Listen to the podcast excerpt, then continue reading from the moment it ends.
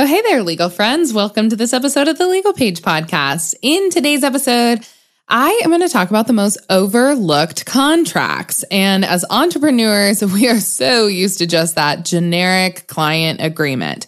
And that's where I want you to start. Okay. Definitely start with a super, super solid, top to bottom, fully comprehensive client agreement that is going to ensure that your business is fully protected. But once you do that as a business owner, I want you to start adding certain contracts to your legal toolkit. And there's a lot of contracts that are overlooked that people just don't really even think about as online entrepreneurs or small business owners in today's day and age. So that is what I'm going to talk about in today's episode. Think model release, podcast guest agreement, speaker agreement. Ah, we're going to get into it in this episode. So let's do this, my friends.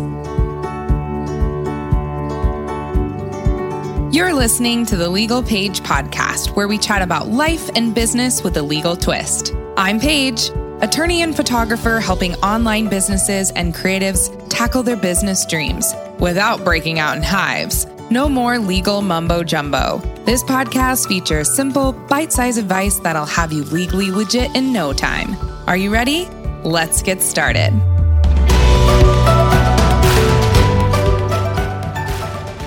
As a reminder, before we get into this episode, I am legally obligated to give my disclaimer. So I am an attorney, but I am not your attorney. All legal information I talk about on this episode is intended for the masses and a large variety of different businesses.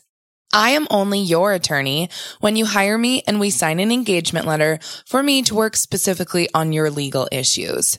Please feel free to seek out another attorney in your hometown if you need specific legal advice or contact me for more information.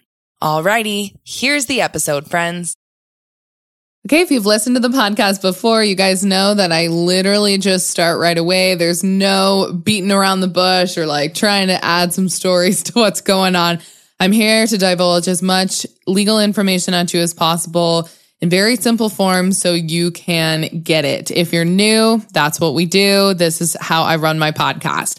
So, owner agreements. That is something that is often overlooked for contracts as a business owner. When you are starting your business, it really doesn't matter if you're uh, a sole proprietor, an LLC, or a partnership. If you don't have some type of operating agreement in place, you could be kicking yourself later on down the road. And this is especially true if you are in a partnership with someone and you have someone else.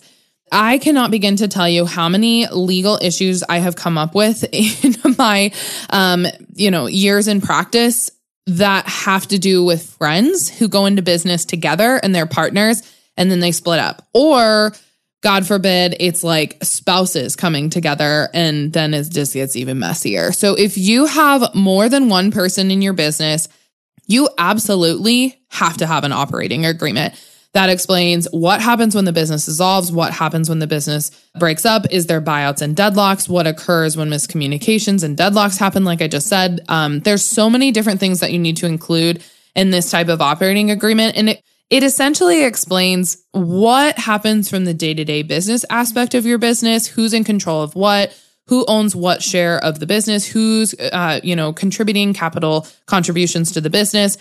Uh, but it also explains what would occur when those what if situations happen, so that you're not kind of talking about a he said, she said situation or backpedaling later on down the road. You can just go to your business's operating agreement and say, this was our plan. This is what's going to occur. This is what we all signed off on.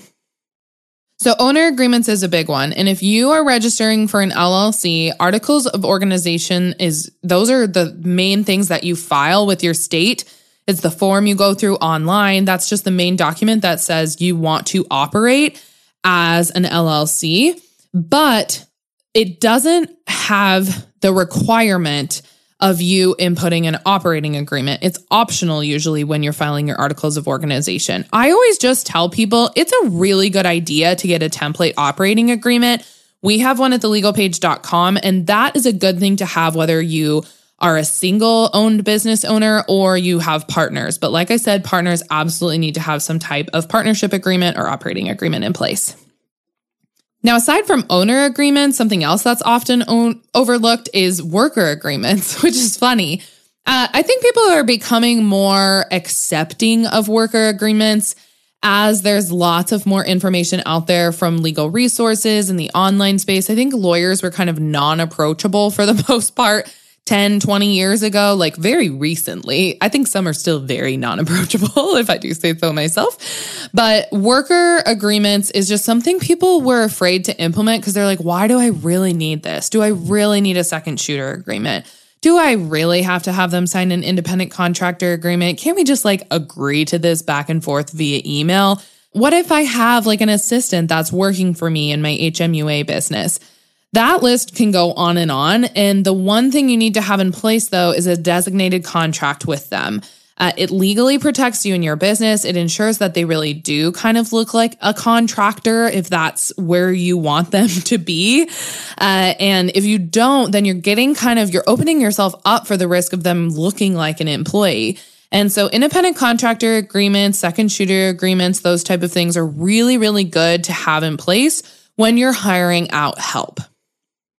In those type of agreements, you're going to see things like non-solicitation, non-disparagement, work made for hire clause, independent contractor status, and fees within those type of contractual agreements. All of those clauses you can always find at thelegalpaige.com in any of our second shooter and independent contractor agreements. If you go to our website, you find those contracts and you click on what's included, it's going to tell you the list of all of the clauses that you should have included in your contractor and worker agreements.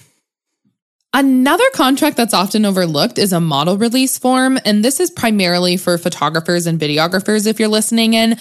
A model release is basically like a very simplistic document that you get from your models who are on hand for their permission to publish their pictures and use for your commercial benefit.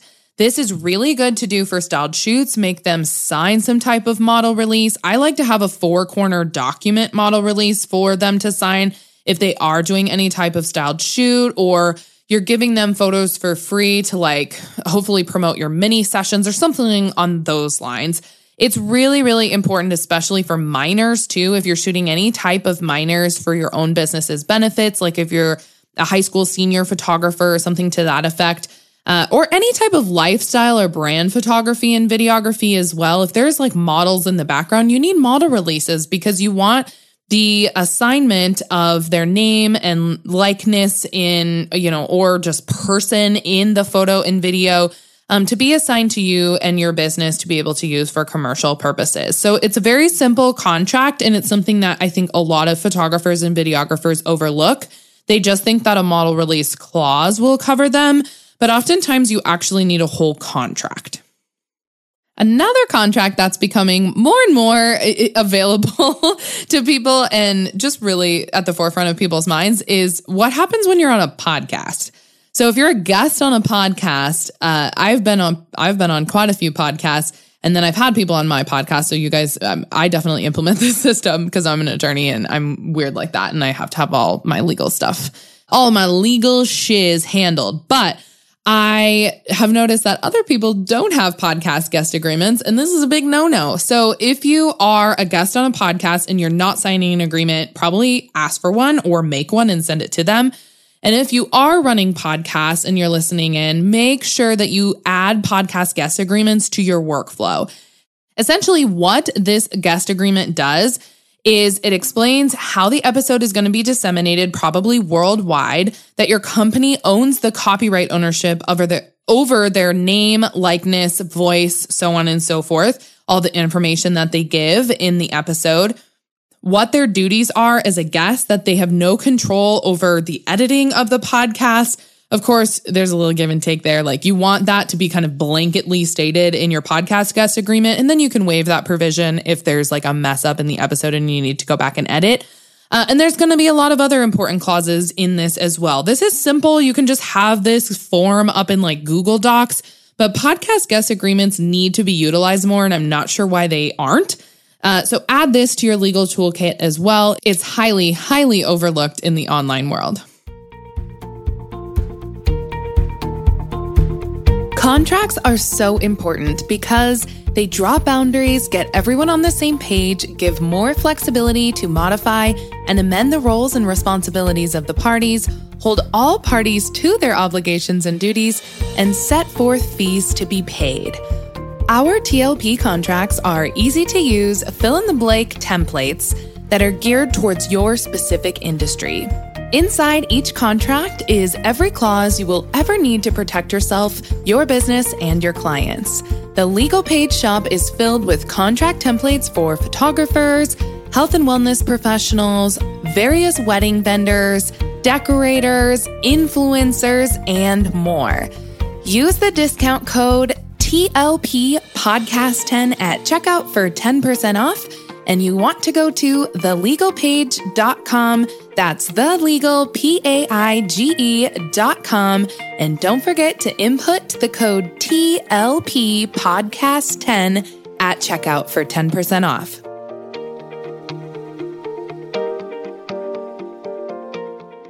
And this is in particular to photographers here. It is a must. If you don't have a print release form in your legal toolkit, like go get one now. Like we have a really simple one at thelegalpaige.com. And I don't tell you often like push you to go get something. I'm like, eh, if you want to consider it, like definitely I would check out, you know, make your own decision. You're the maker of your own life. Uh, but this one, I seriously think you need to. Um, this should be a part of your photography workflow. You should be sending your clients a print release form that has your signature at the bottom anytime they want to print. Everything is like now not super IPS. I know there are photographers who still do in, you know, in-person sales and that's great. They make a chew ton of money from doing that and I'm all about it. I've listened to some of them at conferences and I'm like, "Oh, I was a shoot and burn photographer or whatever they want to call us, digital photographer, let's just say that." And I just gave so many images and I was like, you can use it for whatever for your personal purposes, but a print release form nowadays is basically mandatory to give your clients because your clients have the ability, if you're giving them all of the digital files for their photos, they can print for their personal use wherever. And now there's online platforms that ask for print release forms on behalf of a photographer. If in the metadata it is copyrighted by a photographer, they're going to ask for a print release form. And you don't want your clients to have to come back and ask you for this. If you just give it to them, they have it on hand and they can use it when they need to. Uh, and then in person printing services as well. Like if your client goes to Walgreens or Walmart or Costco, um, a lot of those companies are phasing out printing services, but it's still a reality that they could ask for a print release form. And God forbid your clients get there and they can't get their photos because you never gave them one. So when you have it in writing, it really sets the tone at the beginning of your photography relationship regarding how they can use uh, their images for personal use only and not for commercial use. Like they can't send those images to a third party uh, and get paid for them. So print release forms are really, really great to have. And it's again a simple one pager document, and you're going to add this to your photography workflow when you're delivering galleries. The next contract that's often overlooked that I definitely wanted to talk about in this episode is speaker contracts. So, if you are going to different conferences and workshops and you want to ensure you're covered when you speak at a conference, you or a retreat even, uh, you need to have them sign a speaker contract. So lots of times event organizers don't supply you with a contract. If it's not a big conference and it's just a small retreat or a workshop, uh, they probably are just gonna, it's like gonna be an email exchange where you're saying, Hey, will you do this? Or I'll pay you for your flight and that's it. Or maybe an Airbnb too. Um, hopefully, there's a little bit more compensation involved. I could get into a whole uh, episode on this. I, I have one on the Legal Paige podcast with Jessica Rosdahl, who was my speaking coach a couple years ago. And she really talks about speaker agreements. We go in depth in that episode. So if you want a little more information, do that. Uh, and you know listen to that episode in the legal Paige podcast but speaker agreements you guys are very very important it explains compensation, an explanation of kind of what your deliverables are going to be, how much time you have to speak at the event, when you're expected to be there in person and present. Do you get a little bit of off time in the evenings? What time do you need to be there in the mornings? You're probably an independent contractor for them. So if they're paying you over $600, it doesn't look like an employee You're going to invoice them. They'll send you a check or obviously pay you online. That's probably the reality of the situation. Uh, if you're selling any type of items or offering promotional items at the retreat or workshop or conference or event, all of those things are going to be in your speaker agreement. And so that is a highly overlooked contract that I didn't want to leave off this list. And then finally, in the wedding industry, third party payer addendums. This is not necessarily a contract, it's called an addendum. So it's an addition to your client agreement. But if you have any third party who is paying for your services, i.e., mom or dad are paying for your services, uh, but you are servicing the clients, like the spouses at the wedding, they need to be the ones listed under the main client contract and signing at the bottom. And then your third party is going to sign your third party payer addendum. So this is an easy attachment to your existing contract and they agree to pay for your services essentially. It ensures that that third party payer assumes the responsibility for payment that they understand and agree to not being the client you are servicing. So mom and dad are paying, but they're not dictating what you're doing day of. I have had this in the wedding world and it's like no fun. So I just want you to avoid this at all costs with the third party payer addendum.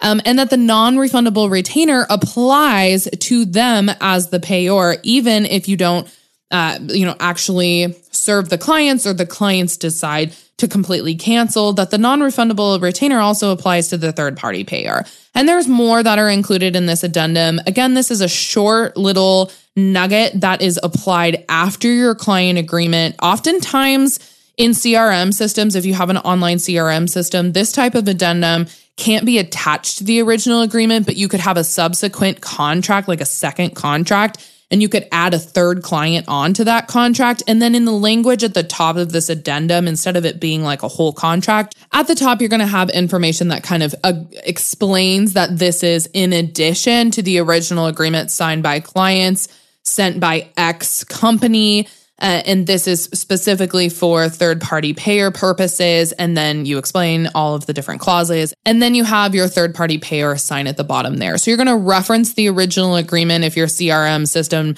has you do two separate contracts, but oftentimes you can have signature lines kind of in the, you know, near like three fourths to the bottom of your contract, right? And the um, original terms and agreements are above that signature line for your two clients and yourself as the company. And then you can also have your third party payer addendum there at the bottom and then have client three, which is your third party payer sign. So it just kind of depends on what your online system and contract platform allows you to do. As a little overview, here are the much overlooked contracts that we talked about today. Owner agreements like LLC operating agreements, worker agreements such as an independent contractor, second shooter agreements, model release forms, podcast guest agreements, speaker agreements, print release forms, and third party payer addendums. If you don't have any of these contracts, forms, or addendums in your legal toolkit as a business owner, I highly suggest you get them ASAP you can, of course, find all of these contract templates at thelegalpaige.com. And I hope that you will consider them as your business starts growing and flourishing. I am wishing you all of the best business juju, my friends. Thanks so much for tuning in today, and I'll see you soon. Thanks so much for listening to this episode of the Legal Paige Podcast. See, I told you being legally legit isn't so scary. Be sure to visit thelegalpaige.com for all show notes. And it would be super awesome if you could head over to iTunes and leave a review. Last but not least, don't forget to join my free Facebook group for unlimited legal and biz Q&A. Chat soon, Legal Pagers.